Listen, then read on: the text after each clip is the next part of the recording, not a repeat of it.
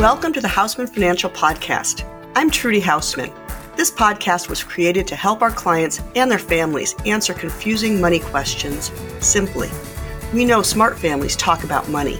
Today, we're going to hear from one of our incredible advisors, Dominica. Thanks, Trudy. Today, we're going to be talking about something very timely market volatility.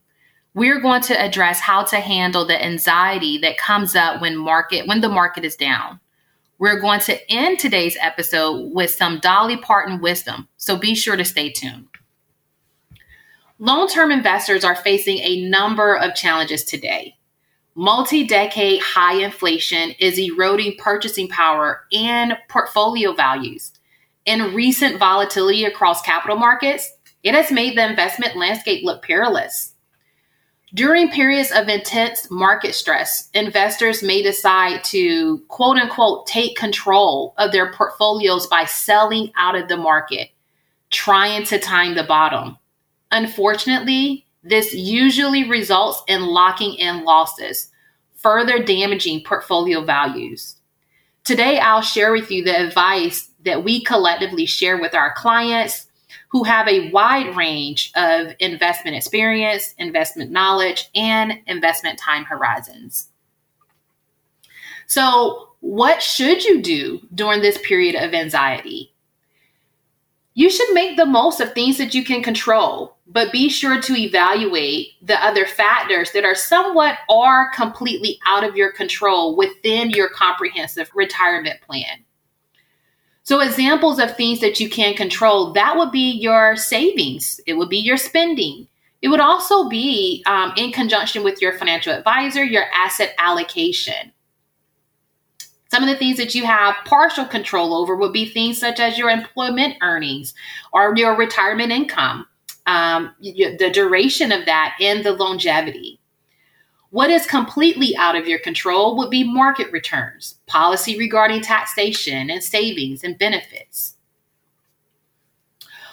What we learned is in 2008 and 2009, during the great financial crisis, and most recently in the 2020 pandemic recession, we experienced similar volatility and stress.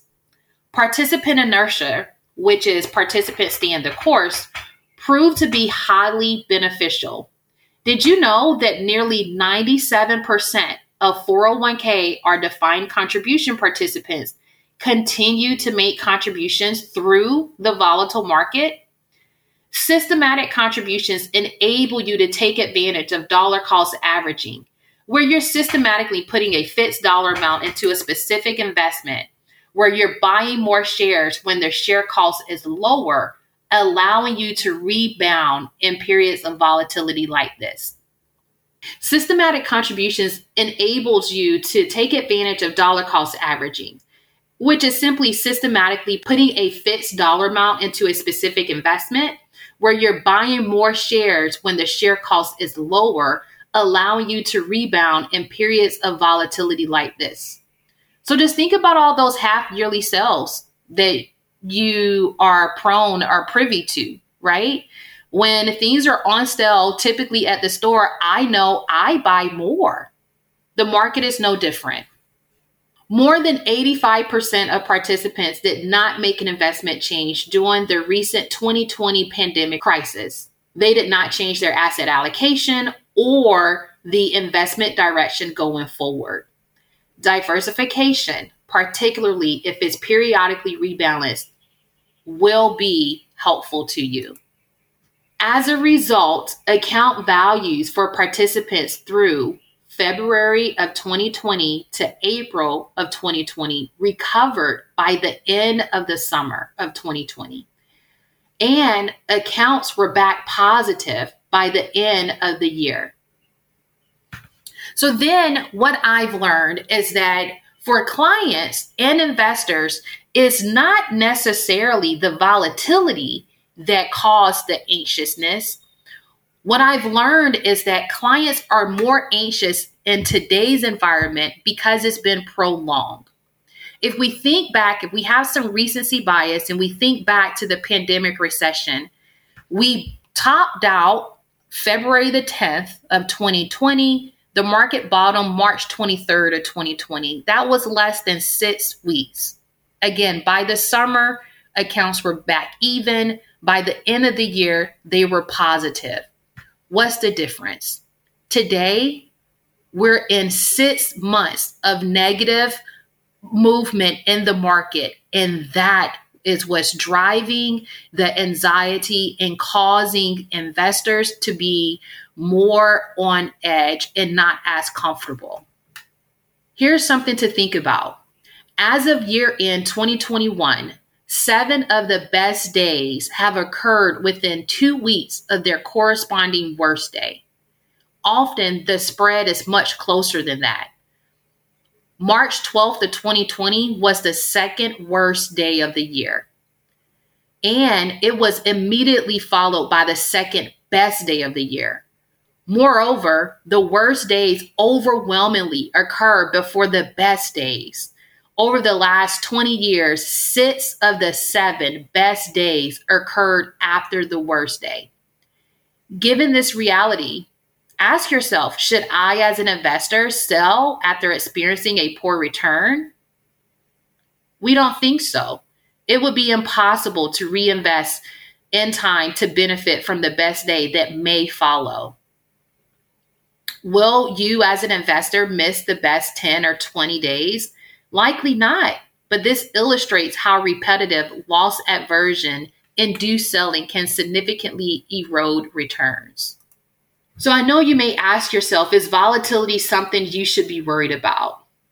What volatility does, it exposes people to what's called sequence of return risk. Over your journey of investing for retirement, when you earn those positive returns, and when you might experience negative returns have significant impact on your outcome at certain periods. So, for example, a younger investor, say someone who's in their first 20 years of investing, their savings will be their major driver of account growth. The investment return is secondary. A younger investor, someone who's in their first 20 years of investing, their savings is their major driver of account growth investment return is secondary. So let's just take Joe, for example. Joe saves $1,000 a year and he experiences a loss of 10%, which is the equivalent of $100. However, the next year, Joe saves $1,000 again. His savings is much greater than the loss he experienced.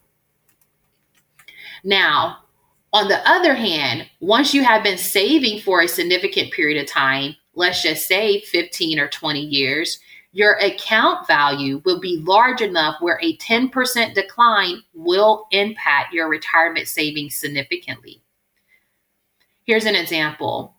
Let's take Martha. Martha has an account value of $400,000 and she experienced a growth or decline of 10% which is the equivalent of $40,000. And Martha is still consistently contributing $10,000 a year. That 10% swing is meaningful dollars.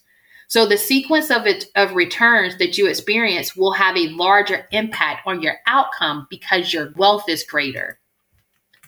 Having said that, time, diversification, and the volatility of returns plays a very prudent and important part as we think about investments over the long term. So, if I could allow myself to paint a visual picture for you, and if you were to think of a line graph, and let's just say along the x axis, we have our time. So, we start at one year, five year, 10 year, 20 years. And along the y-axis, we have our range of returns. And those range goes from negative 50% to positive 50%. So as we look at the at the line graph, the more the further we go out on the line graph, the more narrow the range of returns become. When we look over a short period of time, that gap is very wide. As we go along the line graph, it becomes more and more narrow. And that I want you to continue to, to keep in mind as we're experiencing times like we're facing today. Unfortunately, 2020 will likely remain volatile for equity markets. as central banks normalize alongside persistency, hot inflation, and the geopolitical issues, is resulting in prolonged uncertainty. Therefore, it's important for us to remind investors like yourself that success is achieved through time in the market, not timing the market. And as promised, if I were to quote Dolly Parton, if you want the rainbow, you got to put up with the rain. So, my takeaways for you is to focus on what you can control, focus on your spending, focus on your expenses, focus on your savings, and pay attention to your diversification. Lastly, stay invested. Avoid making those emotional and irrational financial decisions. Well, that's all for today. Thanks for tuning in. I hope this eases some of your stress as we journey the market together. Be sure to hit subscribe today so you can get next week's episode. Thanks.